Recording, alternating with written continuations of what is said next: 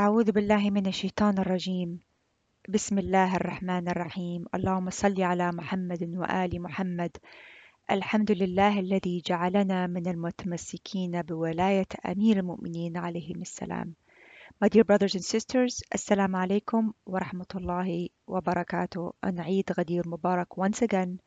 Today's day 8 of the Ghadir activity.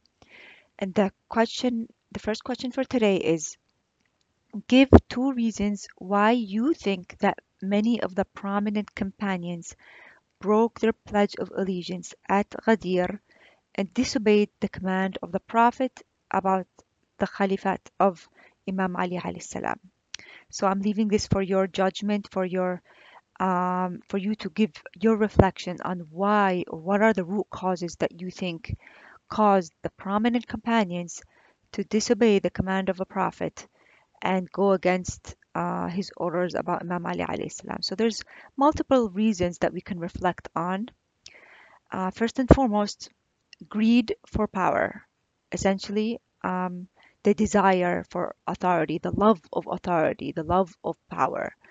As you as you make an, as you can imagine, back in the days when Rasulullah sallallahu was selected by Allah subhanahu wa taala for prophethood as the seal of messengers, once the once the people of Quraysh came to finally accept him as the prophet of Islam, many of them actually had jealousy the fact that he was chosen for this particular um, role of leadership, essentially. So many of them had that jealousy towards him, and they they thought to themselves, why not them? Why not someone from their tribes? They also had this idea of tribal power. You know, they're fine, they could be fine with them themselves not having that particular role, but if it's someone, a chief or a noble representing their own tribe, then that was sufficient for them. So they, they had that sense of competition. So you can think about it as a sense of competition that they wanted that pride and power for themselves. So that was the case with prophethood. Then come fast forward, now it's time for you know uh, the the uh, assignment or the appointment of the leadership of the uh, khilafat for the successorship. So again, many of them went through this thought process, this thought process that who will be, they knew that, that Rasulullah, his time was coming. Okay, he wasn't going to continue in this world for too much long.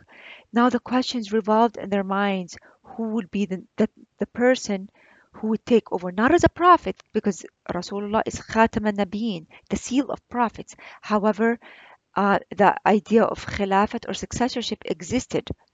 They understood that very well. Um, but they wondered who, who would that person be, and they competed within themselves. They wanted that their own their own selves or their own tribe would be the one to take this honor that they considered from themselves.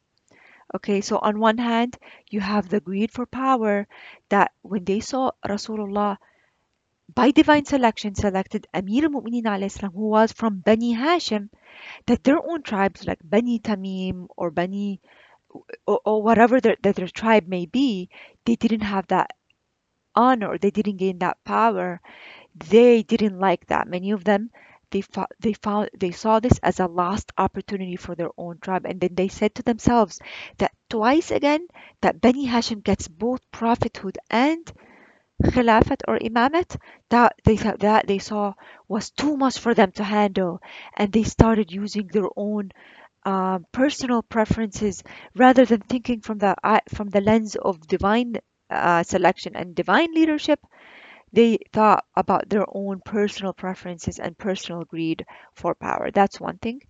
Um, and hence you found you found that the first and the second uh, Khalif, Khalifa, they were both from two different tribes, and both were, you know, their tribes wanted that from their for themselves.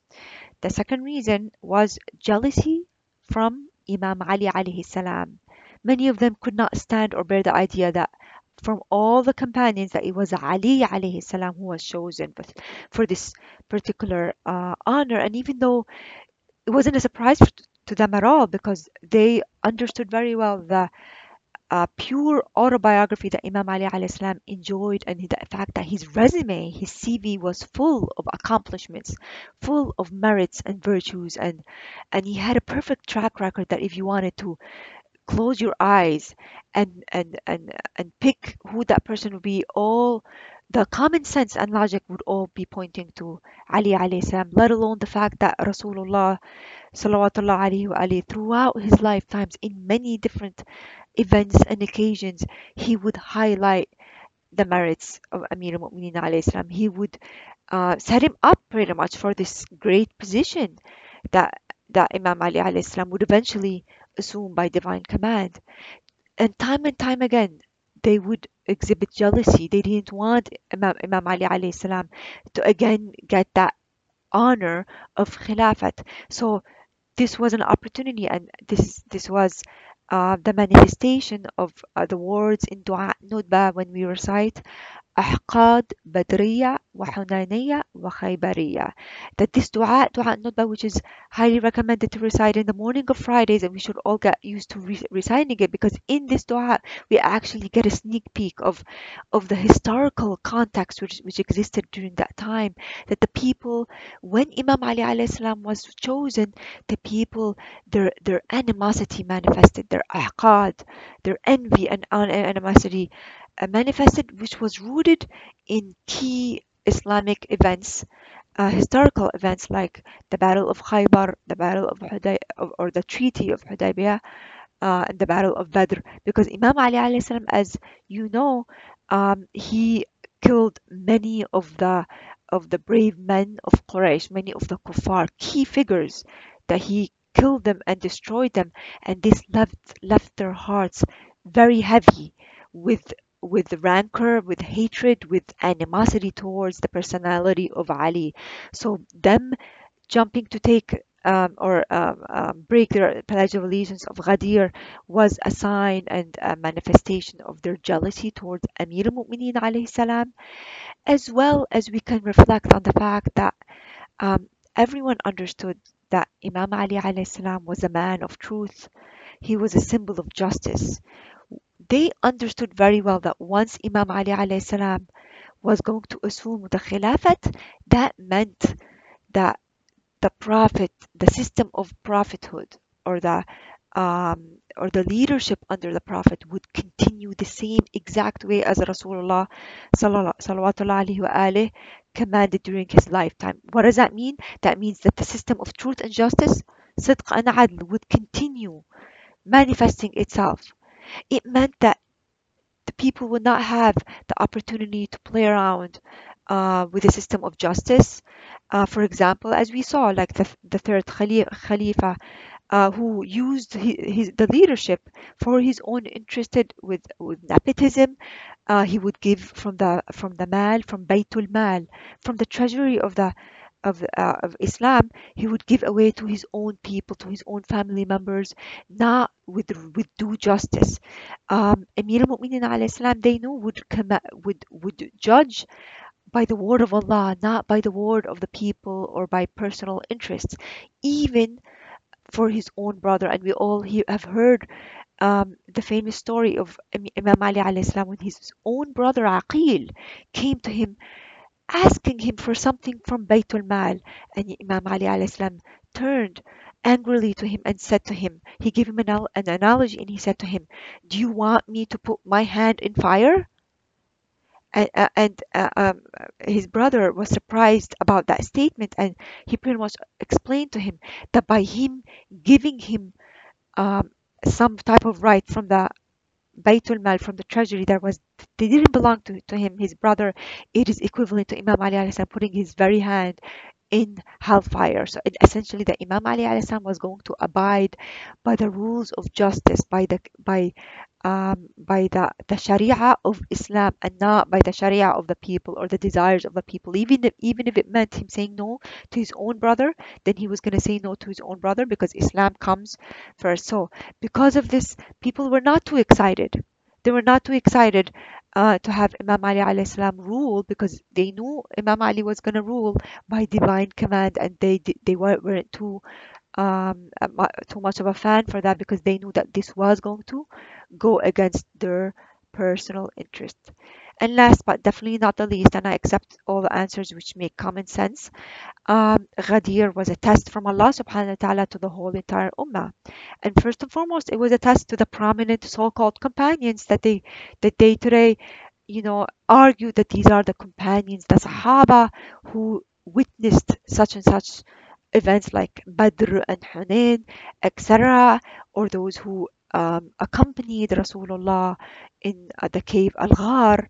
And yet, the, the real merit and the real test is not that you accompany a prophet or that you attended a specific event, but rather that you continue to support the symbols of and representatives of truth whom Allah subhanahu wa ta'ala selected regardless of your own personal desires and your own personal preference. So this was a great test to the Ummah at the time uh, of Ghadir as well as to up continuing till today until the end of time that the Muslimin, the Muslims are go- going to be tested and continue to be tested whether we're going to choose Islam, the pure Muhammadan Islam, which includes Ghadir and Wilaya, or we choose the wishy-washy Islam, which is mixed and mingled with falsehood, which what which is what we see the mainstream Islam today. Unfortunately, that's the reality, the bitter reality that we are living at.